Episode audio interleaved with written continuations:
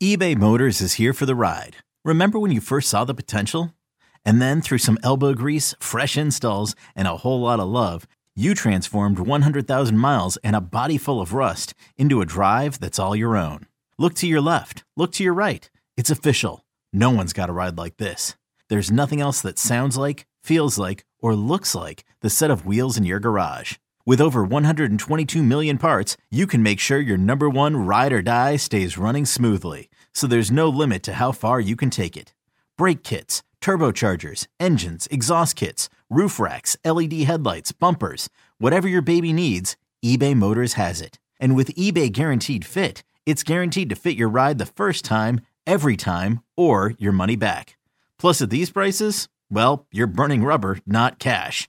Keep your ride or die alive at ebaymotors.com. Eligible items only. Exclusions apply. This episode is brought to you by Progressive Insurance. Whether you love true crime or comedy, celebrity interviews or news, you call the shots on what's in your podcast queue. And guess what? Now you can call them on your auto insurance too with the Name Your Price tool from Progressive. It works just the way it sounds. You tell Progressive how much you want to pay for car insurance, and they'll show you coverage options that fit your budget. Get your quote today at progressive.com to join the over 28 million drivers who trust Progressive. Progressive Casualty Insurance Company and Affiliates. Price and coverage match limited by state law.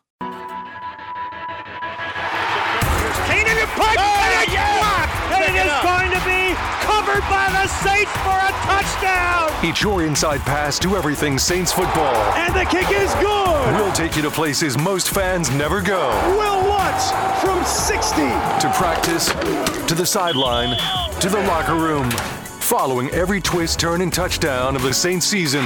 That is going to be a touchdown. Taysom Hill. Taysom TD. Welcome to Inside Black and Gold. And that is going to be a touchdown again. And guess who?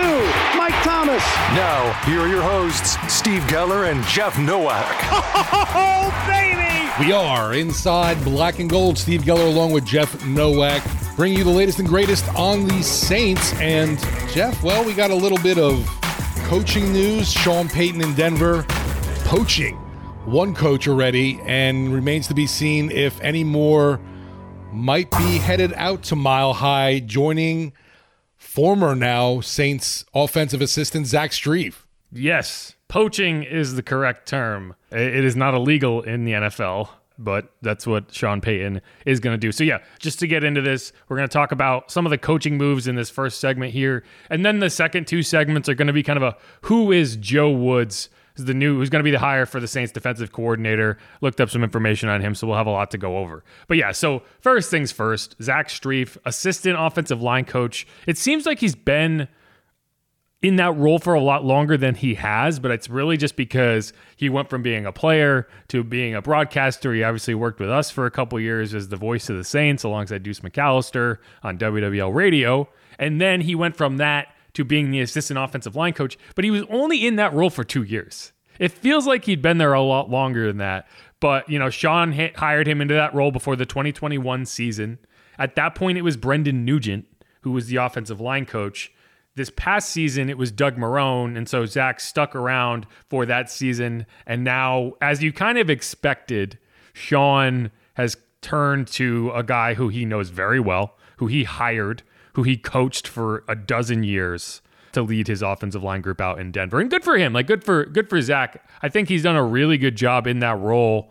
And you know, everyone spoke very highly of the work he'd done, and so uh, good for him getting an opportunity out there. Yeah, it'll be sad, obviously, to to lose a guy like him. A lot of people refer to Strief too as maybe the smartest person in that Saints building. I know, just you know, that brief stint I got to work with him. My first year on the sideline was actually his first year as the voice of the Saints too. So we kind of like were, you know, feeling out a new position together.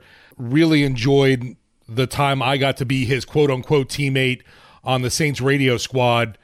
And yeah, I, I definitely felt like this was it wasn't a big surprise at all seeing, you know, Strief joining Payton in Denver just because of the fact of the relationship they they have together and, and knowing how tight that bond is. Plus how much Sean thinks of of Strief and the work he can do going ahead. Brief Strief. Yeah. So, you know, you look at Zach Strief's career, he might be one of the most successful seventh round draft picks of, of all time when you think about it. Like he and Marques Colston went 42 picks apart in the seventh round back in 2006. You know, one of the best seventh rounds for any team ever. Like, you know, you got two legitimate talents out of the seventh round of the draft, and that just doesn't happen. But yeah, so good for him.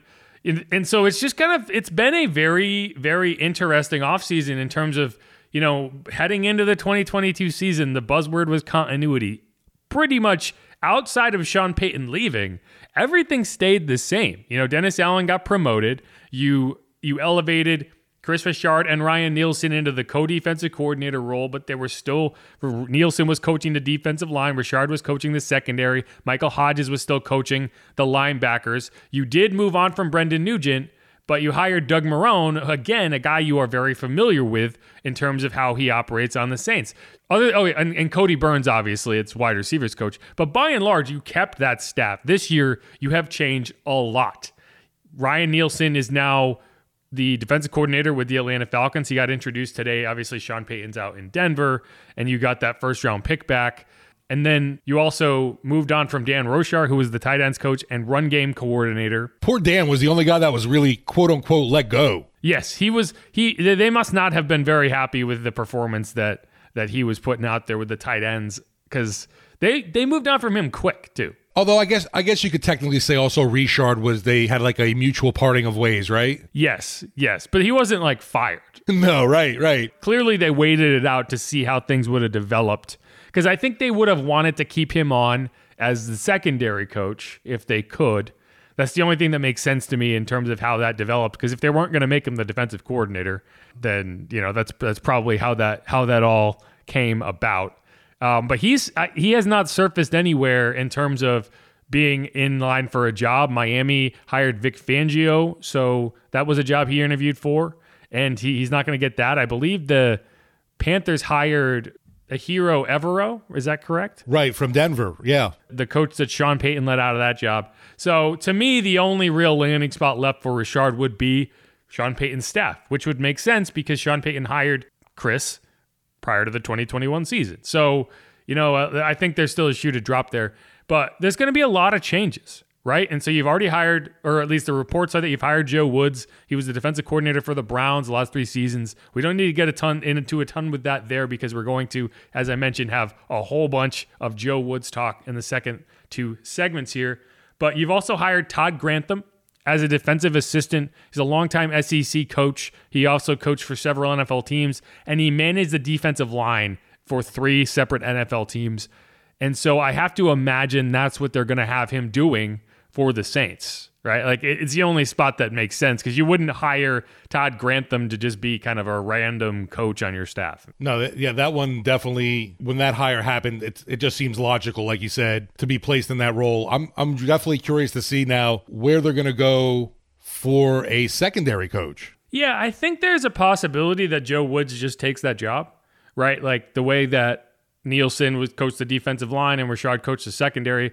And you're able to do that because Dennis Allen is so so heavily involved. But I still think they probably do want to hire a secondary coach. So the interesting thing is, do you hire, and we were talking about this before we came on, do you hire an assistant offensive line coach, right? Or do you kind of take that spot and turn it into that extra coaching position you would have to have for a secondary coach. I don't know how many coaching positions they have budgeted for, but it would be one extra one because you had that co-defensive coordinator who are also doubling up as a position coach. Now, the, the other question is Does Sean Payton poach anybody else? Now, he couldn't technically poach anyone into a lateral move, right? The reason you were able to get Strief, assuming that, you know, the reporting is accurate on that, is because he was an assistant offensive line coach and he is being hired as a full fledged offensive line coach. So that is a clear promotion, and NFL teams can't block people from taking promotions. They can only take them, they can only block them from taking lateral moves. So who else could they potentially could they potentially poach? Well, you can't poach Michael Hodges in a linebacker coach role, but could you potentially poach him to a defensive coordinator role? Maybe. That would be, I think, kind of a stretch just because it's something he hasn't done yet anywhere. And I would just think another team would be looking for someone with more of a track record.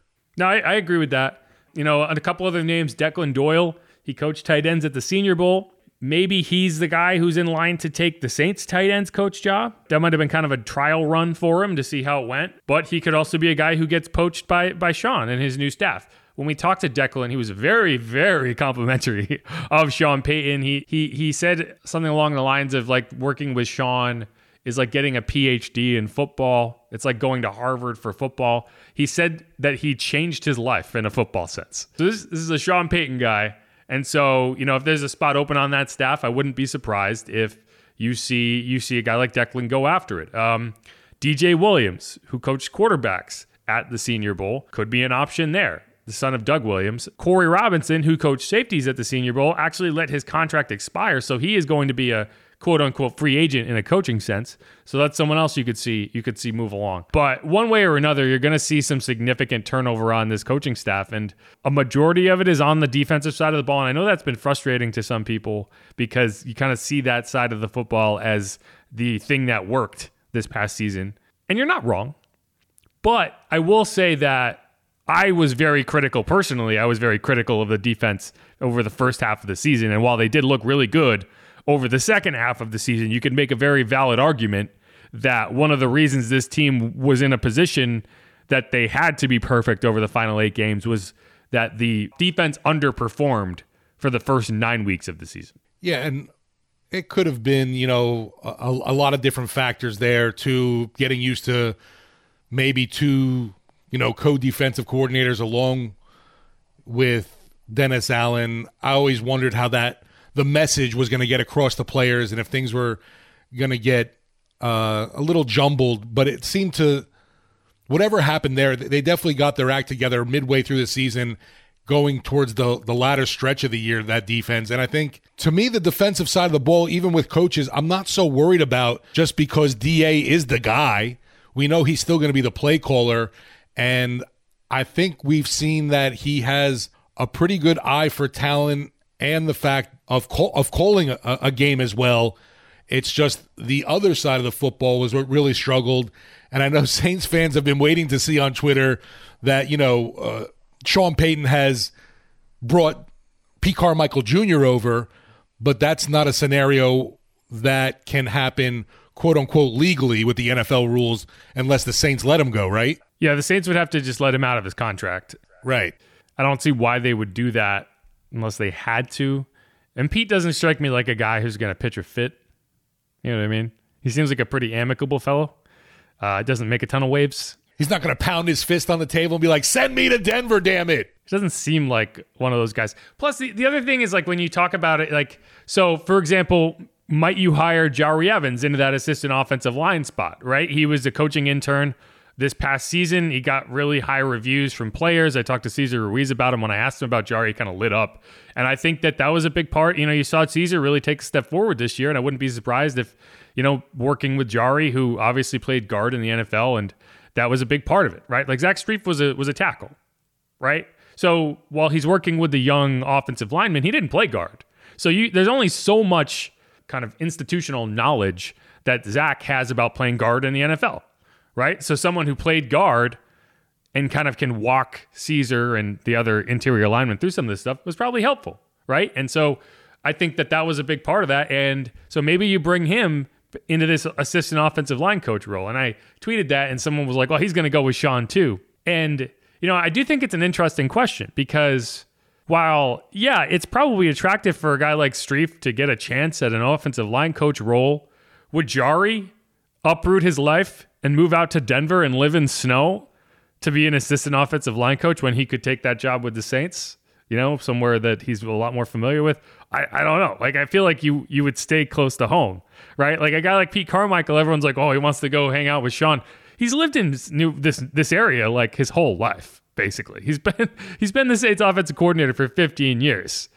You think he he's like he's like dying to go live in the snow? He's dying to move across country at this point in his life to live in the snow with Sean? I don't know. So that's that is kind of an interesting question. Yeah, that that could be something at where you are at this point of your career. What are your family? You know, you uprooting them kind of thing. And right. I mean, it. I guess it'd be if you're making that move for an increase in pay and a, and a new title. I could see that, but an, an, an offensive assistant coach doesn't really have that juice. No, and I mean maybe they are going to pay a lot more, and maybe it is worth it. Maybe he just really likes hanging out with Sean. I, I don't know, but I don't think it's as simple as like being like, okay, he wants to go with Sean because there's a lot more to it. It's it's different for a player, right? Like I I'm am interested to see how many former Saints or current Saints that are free agents end up in Denver because Sean wants to bring them in. It's it's an interesting thing that you end up with when you overhaul your staff. And that's why this free agent cycle is going to be interesting, right? So you brought in Joe Woods from the Browns. How many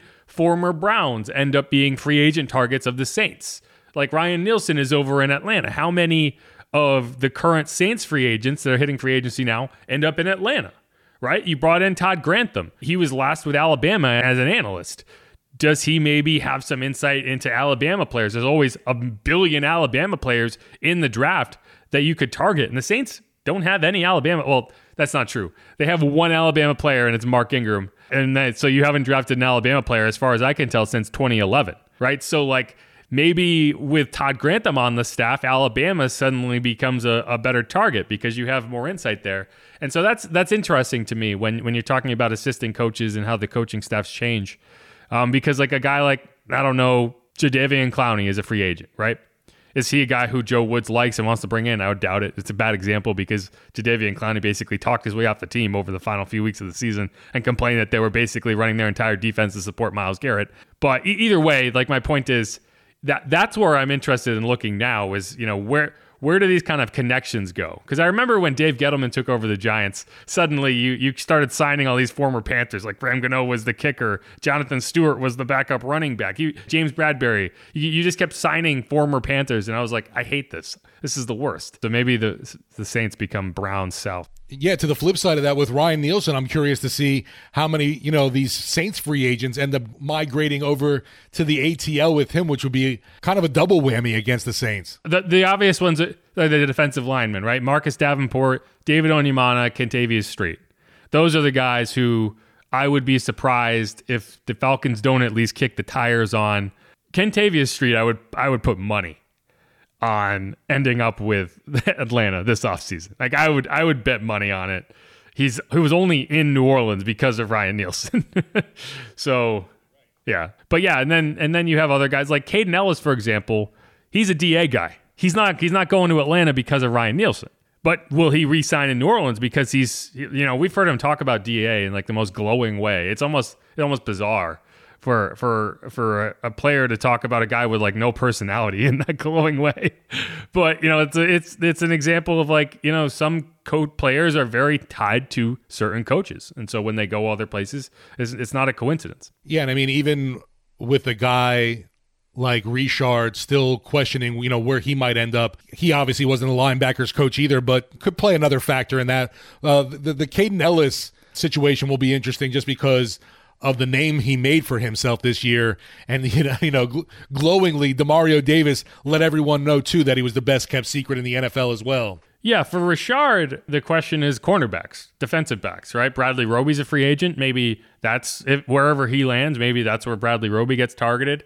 Um, obviously, you know he's been with Denver before, so maybe Kris Richard ends up being Sean Payton's defensive coordinator, and Bradley Roby makes his return to Denver. PJ Williams, I think he's a New Orleans lifer. He's going to sign one year contracts until he dies. Um, but other than that, you know, Justin Evans, I don't know if he has any connection. JT Gray, Daniel Sorensen, not a ton of big names uh, in the defensive backfield that are that are going to be free agents. So I think that that that side of the equation is pretty well stocked, in my opinion. Yeah, Sor- Sorensen was one of those names, man, that I, I did a lot more. I guess, especially at the end of the season with two interceptions too. But I, I didn't think he was going to be that big of a factor for this team in the secondary, maybe more on special teams, but proved to be a guy that was in the right place at the right time. And uh, there's something said about that too, I guess. And speaking of the right place at the right time, congratulations to Demario Davis and Cam Jordan. They are the proud owners of 84,000 new fresh dollars after the NFC won the Pro Bowl. How much how much of that did you watch? I watched a decent bit of it on Sunday. Stefon Diggs was really bad in the NFL's version of the dunk contest with those like fancy catches. Amon-Ra St. Brown was was very good. I saw some of that where they were, you know, jumping around and then caught most of the flag football matchup. All in all, it was okay. I guess a little more competitive than maybe past Pro Bowls had been. I'll give it that, but uh, still, for some reason, man, the NFL just doesn't do the All Star game right. It's one of those things in sports where I feel like, you know, baseball, hockey, uh, basketball, all their quote unquote All Star games are a lot more interesting and and, and uh, a lot more fun than the NFLs have been over the years. But this one wasn't wasn't too bad. I just wish there was more, I guess, Saints involvement for my part. Yeah, I mean the NFL's never going to be able to put on an exhibition like the NBA and and Major League Baseball because you don't want you don't want people to get hurt. Right with the contact. Like that is the last thing you want is people to get hurt in a game like that. And so the idea that you're going to tackle, you're just it's like it does it's just like it I appreciate that they found a way to to at least play competitive games without pretending to tackle people because that was always dumb. It was always dumb and you had to find a way. And I thought some of it was fun, right? Like the flag football was interesting. It, I thought like the some of the games that they did, like the the like the offensive lineman pulling. And the nice thing is you can kind of add and subtract different games every year. Like I doubt it's going to be the same next year. They might be able to add new stuff. So I think it's a, it's at least interesting to watch. It's basically the NBA skills competition at like and they made it competitive, right? Like they the the winning team got eighty four thousand dollars, the losing team got forty two each player, and so that's a decent little payday to go hang out in Vegas for for a weekend, right? The worst part to me, Jeff, was where were the Pro Bowl quarterbacks? I must have missed that. What do you mean?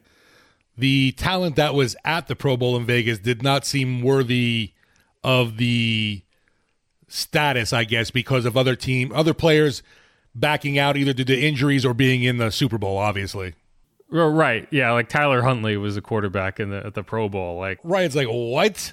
It makes it even more embarrassing that Demario Davis had not made it until this year. Because like you see some of the guys there, but he was an All Pro before this year, which is really stupid. Yeah, I mean it's, it's just a it's just just a party, right? Like so, I was impressed by how many people were actually in the stand. Like it was a good crowd. Uh, same. Yeah, I was looking too, and I that surprised me. I, I couldn't believe it either. I was like, all right, maybe things will thin out as this flag football game goes along, but no, even the upper decks, you could see the stands were filled. Yeah, I mean, it wasn't like a sellout, like, but you probably had like 30, 40,000 people there, which for an event like that, in that sense, you know, they might have been giving tickets away. I wouldn't be surprised if they were literally handing tickets out for free on the street.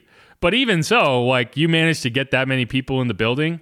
That's impressive in and of itself. So if you're looking for a reason to say like, okay, this was a reasonable success, that's it. Because if the people who are there are having a good time and the people are watching are having a good time, like I enjoyed watching it. It was more entertaining to watch than a game that does that like is stupid. Yeah, I, I saw some statistic that there were two thousand more people in attendance this year compared to last. I believe that. I mean, that's not a huge number. Well, I mean, yeah, and it was in Vegas last year too, so it's it's you at least you know, at least at least no Saints players got arrested this time. So that's good. Oh, which we're still dealing with too. Which that's crazy. That hasn't even been resolved. Yep, Alvin and Marcus. Neither of them. We heard anything about their court cases after getting arrested. Well, we did hear about Alvin's, but we didn't get any resolution on it. So that's going to be fun. I can't wait for that to come out. That'll be a whole podcast episode for sure. Yes, sir. But all right, let's wrap that segment up. We're going to come back. We're going to talk a lot more about Joe Woods he is the reported hire for defensive coordinator for the Saints. Got a lot of information on him, and uh, we're going to get into that. This is Inside Black and Gold. If you haven't subscribed yet, do it. Leave us a rating, leave us a review. Let us know what you think. You can follow me on Twitter at Jeff underscore Nowak. You can follow Steve at Steve Geller WWL, and you can get the latest news at WWL.com. Stick around.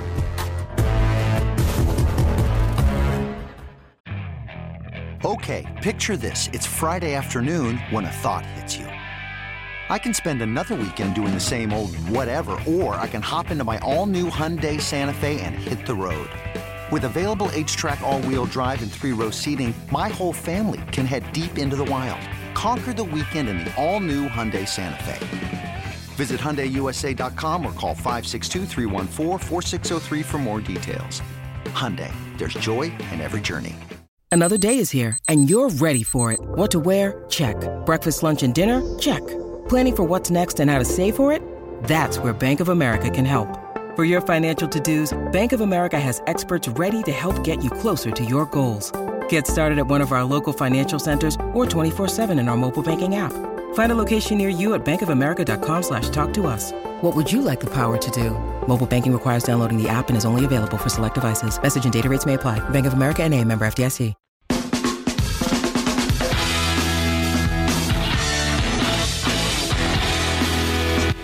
We're back here on Inside Black and Gold. I'm Jeff Nowak. He's Steve Geller. Have you subscribed yet? Have you? Because if not, press the button. What are you waiting for? Hit a five star review. Why not? I don't see why not. Be part of the cool kids. Yeah, there's like four of them. You're gonna get it on get it on the ground floor, right? Anyway, it's the off season. We're we're getting a little wonky. A little. Yeah. All right.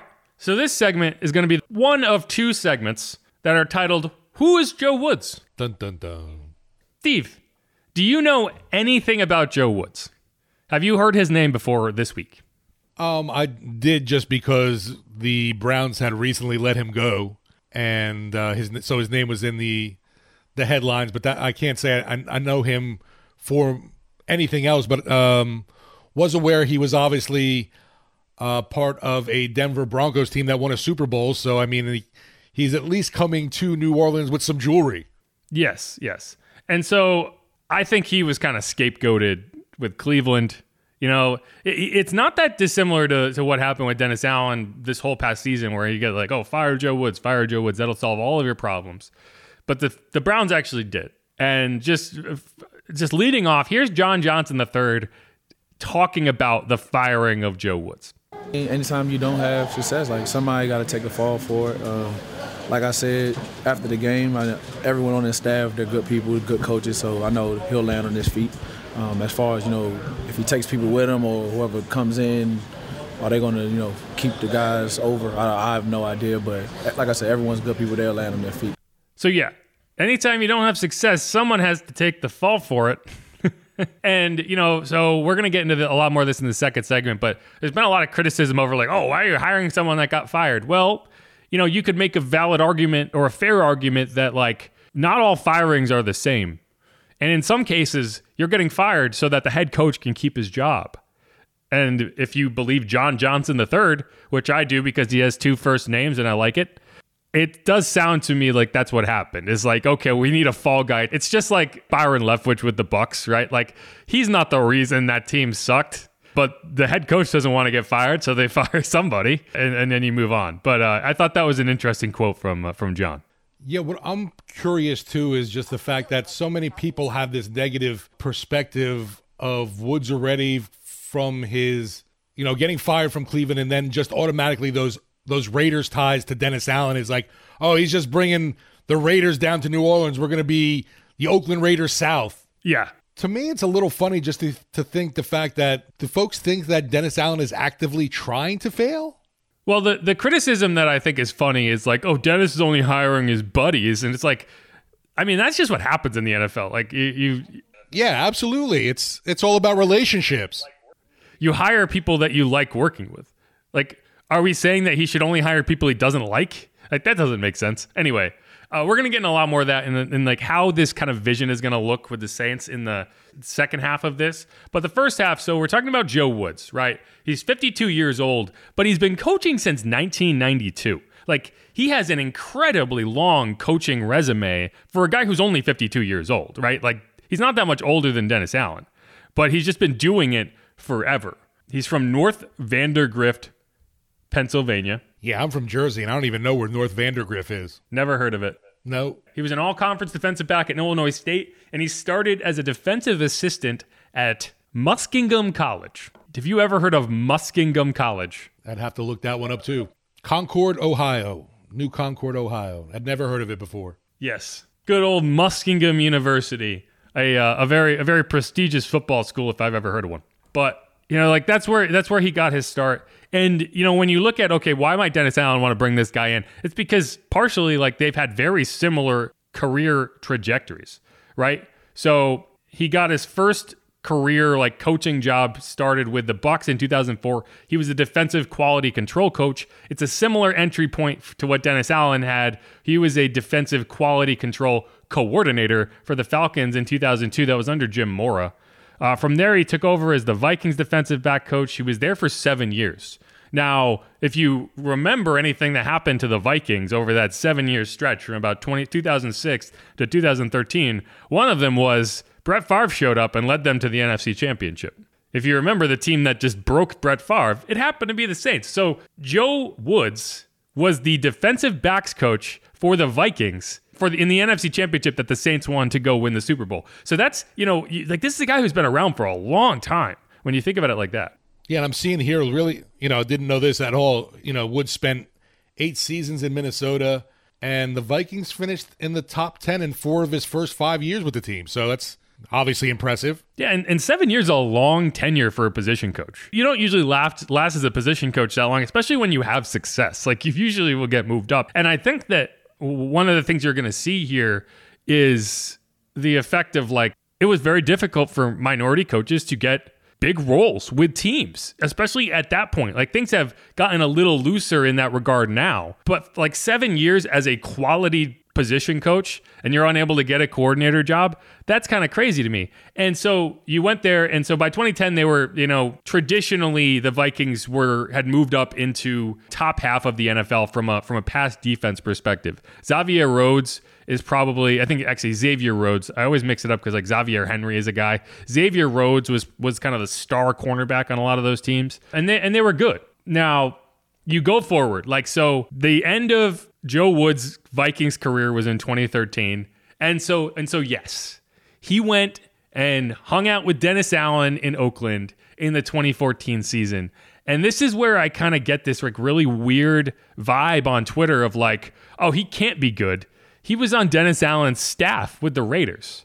Well, keep in mind, Dennis Allen was the coach of the Raiders for much longer than 2014. He was there in 2012, he was there in 2013. If you go to 2014, it's only a four game stretch. Dennis Allen got fired after four games. So, like, like, there's this, this large subset of Saints Twitter that thinks he can't possibly be a good coach because he's linked to the four game stretch with Dennis Allen in the 2014 season which is so odd to me. Like it's such a weird reason. Like you could look at that and you could say, well, he must have this really bad connection with Dennis Allen, or you could look at it and say this is the most insignificant line on like a 25 year coaching resume because that's what it is. It means nothing. It really doesn't. It means absolutely nothing other than the fact that Dennis Allen likes Joe Woods right? Like, other than the fact that Dennis Allen at that point in his career was like, no, this is a good hire. We're going to go with this guy. And if you believe that Dennis Allen is a good defensive coach and he has a good eye for defensive coaching talent, which his track record would indicate that he does. Like guys Dennis Allen hired are getting coordinator jobs with other teams, then why would that be a bad thing? I, I get it from the fans though. You know, they they just see Oakland Raiders same time as Dennis Allen. Everybody during that time is crap. And we don't want that crap. Well, it, it, would at least have a little more weight if he was there all three years, and it would be like, oh yeah, this was the guy Dennis Allen handpicked to be his, you know, his defensive backs coach. no, right, four games, and this team floundered and they were terrible. And it's like, no, he was like the guy who took over in the final. You know, it was like if Ryan Nielsen took over as the defensive coordinator for LSU in 2021. Like that's how we would talk about Ryan Nielsen, but it's like he's not the reason this team went in the tank he was just there at the worst possible time. Like I think that he was he was moving on from Minnesota. He'd been there for 7 years. And now you're just like, okay, how can I kind of get a fresh start? Probably thinking, okay, at some point maybe I can move up to defensive coordinator here. And uh, it didn't happen, but you know, from there, he goes and he signs on with the Broncos to be their defensive backs coach. And and the thing that annoys me is like everyone looks at 2014 as if like, man, he can't be good. He was on the Raiders in 2014, and we all know that team was terrible. Well, flash forward one year, one calendar year, and he is the defensive backs coach for a Broncos team that led the league in passing defense and won a Super Bowl. We don't want to mention that though. like that's not the season you want to talk about? No, no, we're not going to focus on that. Only the negative stuff. No. he can't be good. A year before, he was on the Raiders. But but what the the year he spent coaching the a Broncos DB room that you could argue was like an all-time great DB room, they went through an entire playoff run and allowed one passing touchdown. He must be, you know, that's a fluke. That doesn't matter. That was all the players. It wasn't the coach. Yeah, I mean, like, like they literally dragged Peyton Manning to a Super Bowl. Like Peyton Manning was terrible that year. Like Peyton Manning had a couple really good years with the Broncos. The Super Bowl year was by far his worst season. Brock Osweiler started at like four or five games in that season. Like that defense dragged him there, and the defensive secondary was a huge part of that. You had guys like Aqib Talib on that team. Bradley Roby was on that team, and so hey, maybe maybe Bradley Roby is a guy you bring back because he has a Joe Woods connection. Who knows?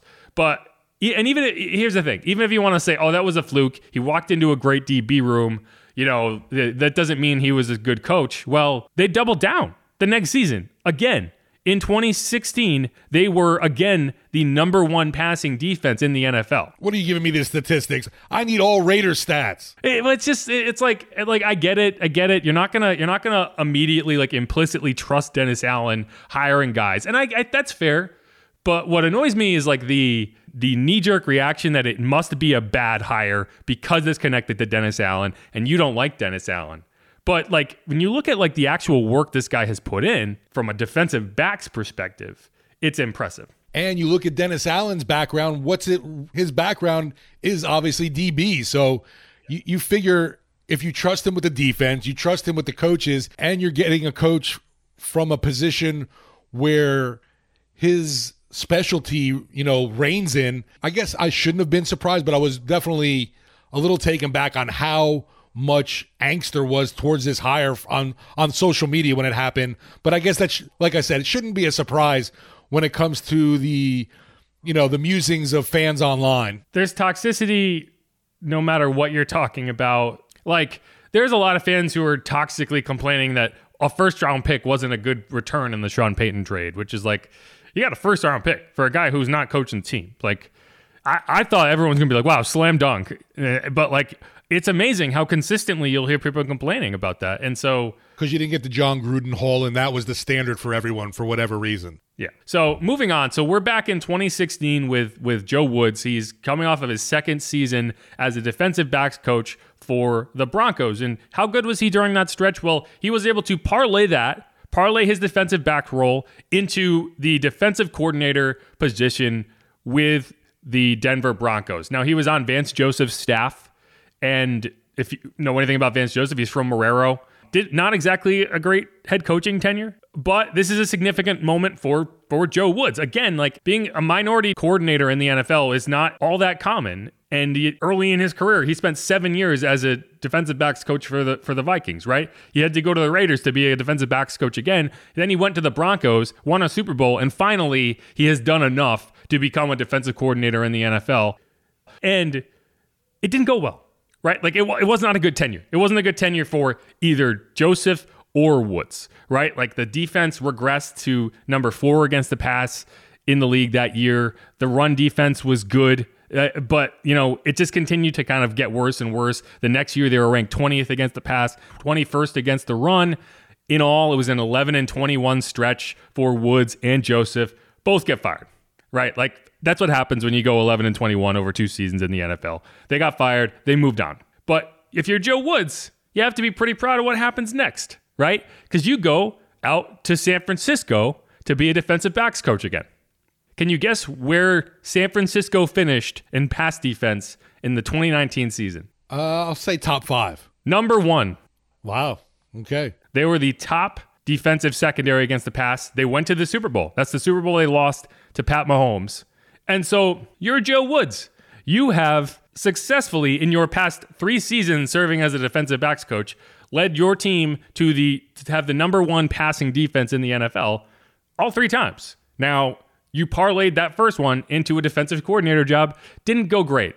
It didn't go great. You went back to your roots and you were able to successfully guide a very good defense to a Super Bowl as a DB coach. He then is going to parlay that again into another defensive coordinator job. And it, it obviously did not go particularly well, but that's going to be the next segment. But that's where we are. We are talking about a coach who has, as a DB's coach, led two separate teams over three seasons to have the best pass defense in the NFL. But if you go on Saints Twitter, all you will hear about is how he coached with Dennis Allen for four games back in 2014. Yeah, that's outlandish to think is that's that's what's going to stand out for him to the Saints fan. Well, to some Saints fans, I'll say, although the majority even because yeah, it hasn't been pretty on social media uh, with this hire, and you know the to boot with with Zach Strief leaving for Denver. Once again, there's been you know the negative Nellies out there cussing the Saints. Yeah, and again, and again, and we're going to get into a lot more about what happened with the Browns and how I think this is going to all work out with the Saints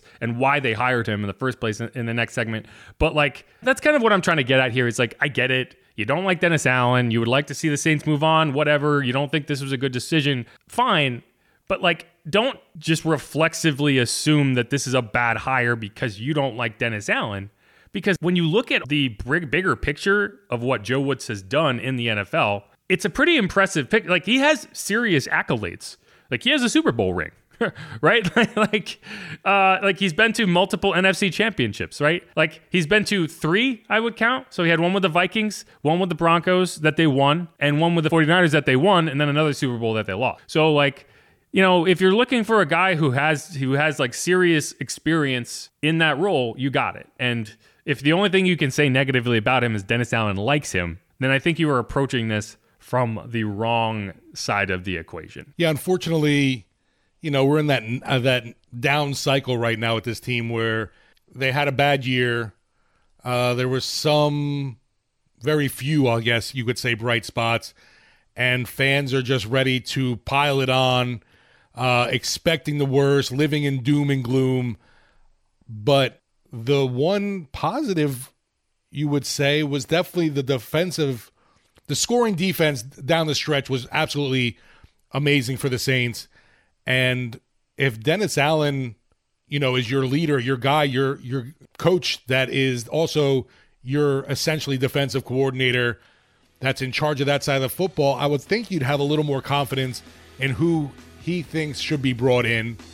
And I know that the perception is obviously they were together on a terrible Raiders team, but you just pointed out that was just four games they barely got to know each other there. Four games. Right. Like, I mean, it was a month. It was training camp in a month. But yeah, let's let's cut that off there. Again, this is the Who is Joe Woods segment of the Inside Black and Gold podcast, and uh, we're gonna come back with more from you know his Browns tenure. I have some more quotes from uh, from a player on the Browns. You know, kind of what happened there and how we kind of can project what could happen here with the Saints over the next few months. Stick around on Inside Black and Gold.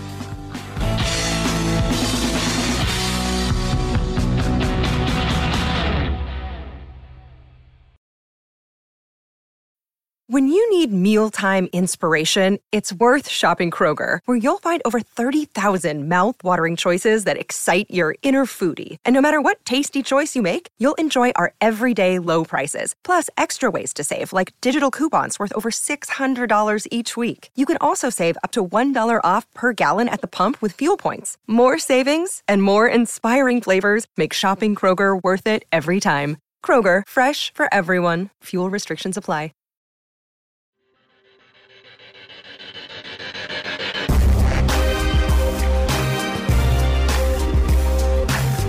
And we are back one more time. This is part two of the Who is Joe Woods segment. This is Inside Black and Gold. I'm Jeff Nowak. He's Steve Geller. And so, as we kind of went through in the last segment, Joe Woods, defensive backs coach for the Broncos, led the team to the number one pass defense in the NFL 2015 2016, got the job as the defensive coordinator, did not go well, ended up getting fired with Vance Joseph after two seasons, right? Goes to San Francisco as the defensive backs coach again, leads the, the secondary to the number one pass defense in the NFL. They get to the Super Bowl, they lose to the Chiefs. Although you know you could put that on on uh, Kyle Shanahan because they blew a ten point lead in the second half of that game. Uh, no one blows leads quite like a Shanahan, and so then you're you're looking around. You're Joe Woods. You you have been a defensive coordinator in the NFL. You have some experience, and Kevin Stefanski comes calling now one thing you can definitely say about Joe Woods is the people who have worked with him tend to want to work with him again, right? So Dennis Allen worked with him with the Raiders back in 2014. We've talked about that extensively. Kevin Stefanski worked with Joe Woods back on the Raiders. I think Kevin Stefanski was a tight ends coach, or, and he had a couple other roles during that period of time. And so clearly, people who work with Joe Woods have a tendency to want to work with him again. So that's a good thing. And have a great impression, right? Right. When you're talking about a coach who you know you want to work with that's a good thing that's not a bad thing like people keep saying like dennis allen's only hiring people he likes i what do you want to work with people you don't like like that's just what happens in the NFL. Yeah, I mean, I don't know. To me, it's a relationship business. Yeah, it's about who you know, and that's that's just that's everywhere though too. I mean, obviously, and, and I think you put up a great point. It's like these other coaches obviously have a pretty high view of what you know that Brown was able to do, and I guess you, you the biggest trouble I guess you would see is that he's had some success in these stops, and it just seems to fall off after a while. But at least you know the first couple of seasons go all right. Right. Well, so yeah, I think the the issue you have is like, okay, what's the big picture here, and is the defensive coordinator role the issue? Like, like if he's just a defensive backs coach, he seems to excel, but when you give him a bit too much of that responsibility, it seems to fall off. And you know, you look at what happened with the Browns, right? Like, I think things went pretty well in their first season there, but at the end of the day, it was it was the run defense that really let that team down, and it really you know kind of spelled the end for Joe Woods in in Cleveland. You know, they ha- they have one of the best defensive fronts in football. There's no question about it. Myles Garrett is a star. Jadeveon Clowney is really good. I think he's kind of lazy, but he's like just he could roll out of bed and, and get double digit sacks in a season. Like he's that type of player. Yeah, you f- you just w- wish that effort and and heart was there from him. It seems like a guy that just turns it on when he kind of wants to. Unfortunately. Yeah, and this past season, they allowed 2,300 yards rushing, a, shade under 2,300 yards rushing. They ranked 25th in the league. And it was a big drop off, like you mentioned. Like it seems like there are diminishing returns, especially in a run defense perspective. And, you know, they were ranked 9th and 12th, respectively, in the first two seasons. And on an offensive guy's staff, like we talked about, he's the one who ended up falling on the sword, Joe Woods. You, you had to fire somebody, just not unlike, you know, you go back to the seven and nine seasons with Sean Payton, right? Like you're not firing Sean but some someone's got to get the axe. Like someone's someone's got to be the scapegoat here, and you know that was Rob Ryan. Now that was a good one. It probably was Rob Ryan's fault. I was going to say that example. That example, that was a good fire. Yeah. Oh, right. Like it, it's not a great example, but it's the same kind of premise. It's like, okay, the head coach is going to keep his job, but someone's head's got to roll somewhere, right? And so for the Saints, that was Rob Ryan. Here, I think you're looking at Joe Woods because you know we saw that that Browns team play in week what was it 15 16 week 16 did it seem like the defense was the issue for that team? Did it seem like the the the defense was what was letting them down? Or did it seem like Kevin Stefanski had a game plan as if he didn't realize that you couldn't throw? Yeah. They threw the ball 30 times in a game where like you could not throw the ball. And and and like just let Nick Chubb kind of stand there. Like I don't think that the biggest issue with that team was Joe Woods last year. But he did, you know, the defense did struggle. And you saw a lot happen at the end of the season with Jadeveon Clowney, and there was a lot of tension and there was a lot of energy toward the hashtag fire Joe Woods, and it happened. And you can't deny that he has struggled in his defensive coordinator spots. And so if you are looking for a reason to criticize this hire, that's where you do it.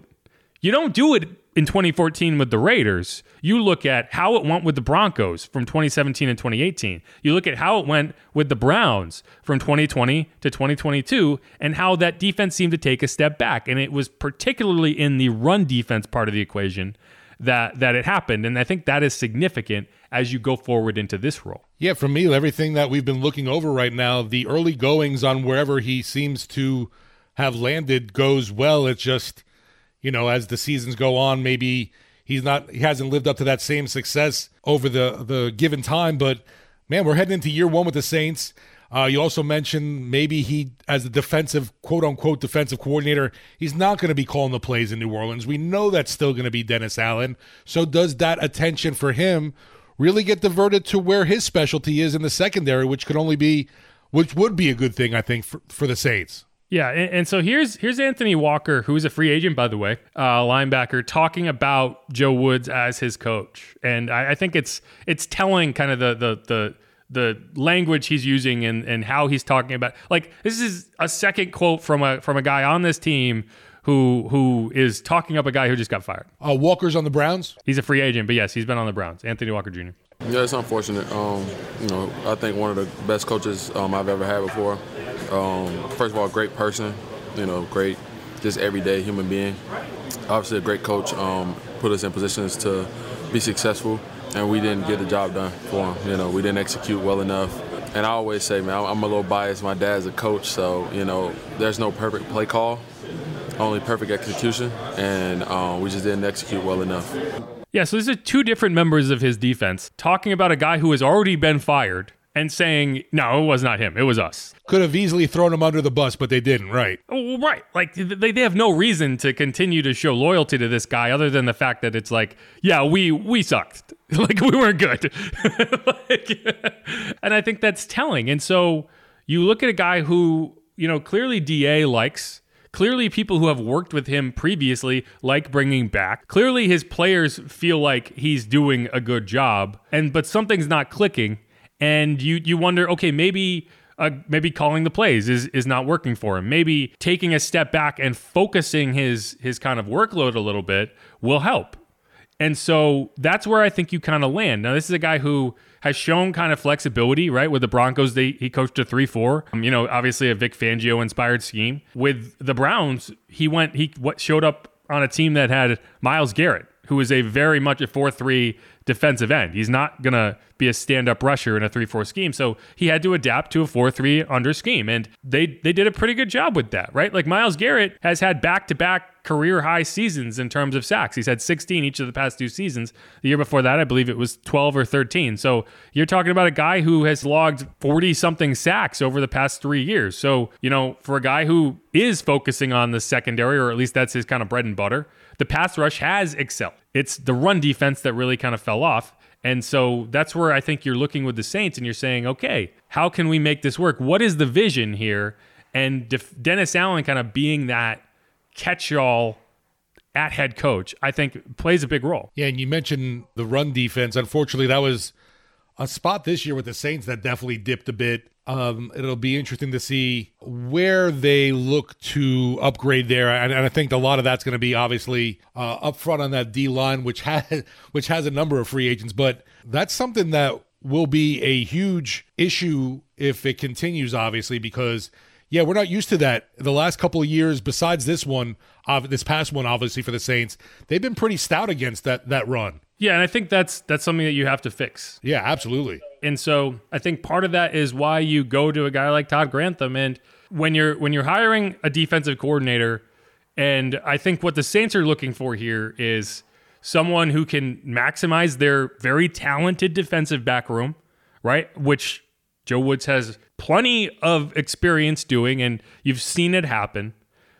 But you also don't want to overload him in a defensive coordinator role, which has not been the situation that he has thrived in.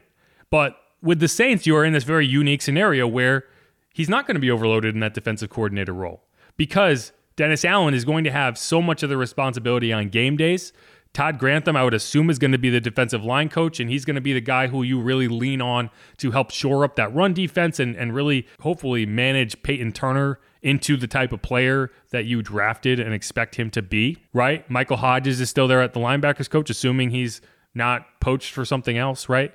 So you have a scenario where you can put this guy into a situation that he hopefully can thrive in. And it could be a much more hospitable kind of holistic approach to it because you you already have all of this in place. And so that's kind of where I see this going is I don't know if you're going to hire a secondary coach, but one way or another, you're going to expect Joe Woods to be heavily involved in the defensive back room and as you should. Right? Like like that is where he thrives. And hopefully that all kind of coalesces into an effective defensive coaching staff but I think that's where you ended up, right? Like you knew you whoever you're hiring for a defensive coordinator is not going to be kind of the rock star defensive coordinator. And so you you wanted to find someone who not only had significant defensive back experience, but also does understand the ropes at defensive coordinator. And that's exactly what you got in this guy. And so, all that is to say, like, I think it's a solid hire. Like, I don't know what people were hoping for at defensive coordinator, but a guy who has a solid track record of putting out elite defensive back performances and also has experience as a D coordinator is only 52. It's not like he's ancient and has and has experience in all of these systems, has been to the Super Bowl twice, has been to three NFC championship games. I don't know, guys. I think it's a solid hire, and I'm excited to see what he's able to do with this group. I'm definitely curious too, just because we're, we're going now from Aaron Glenn, from Kris Richard, and likely to Joe Woods as your quote unquote secondary guy. And yeah, that th- those are some pretty good names right there, you know. Yeah, and and, and like I, I have a lot of questions on the offensive side of the ball right? Like I, I don't I don't know how that's going to go. I don't know who your quarterback is. I, I don't know if I trust Pete Carmichael. Don't need a tight ends coach. But like that's what we should be criticizing. But for some reason, if Dennis Allen's name appears in a tweet, whatever the information is that follows has to be bad. It can't be good. Well, I think the criticism for the offense is definitely there, and f- fans are still bemoaning the fact that the Saints decided to retain Pete Carmichael Jr. I think. Yeah, and we haven't even gotten to who the freaking quarterback is yet. you know, the guy we didn't talk about in the first segment that we should have, and I, I knew I was forgetting somebody, is Ronald Curry. Like, Ronald Curry is a guy who I could see Sean Payton calling and being like, hey, you want to be my offensive coordinator, right? And I don't I don't know if you would say, nah, I'd rather stick in New Orleans or do whatever, but that's a guy who I think the Saints could very much lose. And so yeah, like I, I'm okay with the coaches they have in the building. It's the coaches that they might continue to lose that that concerned me more than that. But that's kind of my I didn't have a ton of time to go through all the the history of of Joe Woods. I think we did pretty good there. But like I think what you do find when you when you dive into it is impressive. And um, you know, I'm not gonna I'm not gonna hold the Browns failures against him as the Browns did because I I've watched enough Browns game to know that it's just a factory of sadness. Like good things don't happen to the Browns. So yeah, hopefully uh, you know, I think there's as much reason to think that the Saints lucked out in this, in the fact that he was available, than oh, DA's just hiring a bunch of yes men, uh, which is uh, another thing that I've heard. He's he's hiring his buddies. Yeah, he's just hiring. He's just hiring his friends. He's only hiring people he doesn't hate. What the hell is that? Yeah, if, if you've hung around him four games, you're in. yeah. Four games, that's the cutoff. Anyone who's been last, uh, they, they're going out. But yeah, I mean, there's still a ton, obviously, that needs to unfold uh, with the coaching staff. But it's it is curious when you start mentioning things on the offensive side of the ball. How much can you do without knowing who the quarterback is, or do you just adapt? Because I'm I'm curious to see how they're going to tr- approach this. I agree, and so just programming wise, I put up a story on WWL.com today that kind of breaks down a lot of what Jeff Ireland talked about. I think that's going to be something we can get into in the Thursday episode assuming no other crazy news happens, because I don't know if we got into it well enough in the last episode and we kind of talked about it. And he does say a lot of really interesting things regarding the quarterback position that I think is worth kind of diving into. So if you're if you're one of those who likes to stay tuned, stay tuned for that. Hopefully in the Friday episode. If not, that can be something we dive into on Tuesday's episode next week when, you know, at a certain point this offseason we'll stop having breaking news to talk about. You think? Maybe. It hasn't happened yet. Maybe right. Yeah, I don't. I don't know. With with the what we got going on right now, there seems to be a lot that can happen between trades, releases, coaches signing. I don't know. It is really wild. Like we like uh, we went to the offseason, like how are we possibly going to have enough content for two episodes a week? And it's just like, oh god, Sean Payton gets traded. You fire this guy. This guy gets hired there. It's like always something. But that's it. The NFL never sleeps. But uh, that's it. That's all I got, Steve. You got anything else before we clear out? No, no, sir. Just I'll be you know tuned everywhere. Just waiting to see what happens with this Saint squad because yeah, like you mentioned.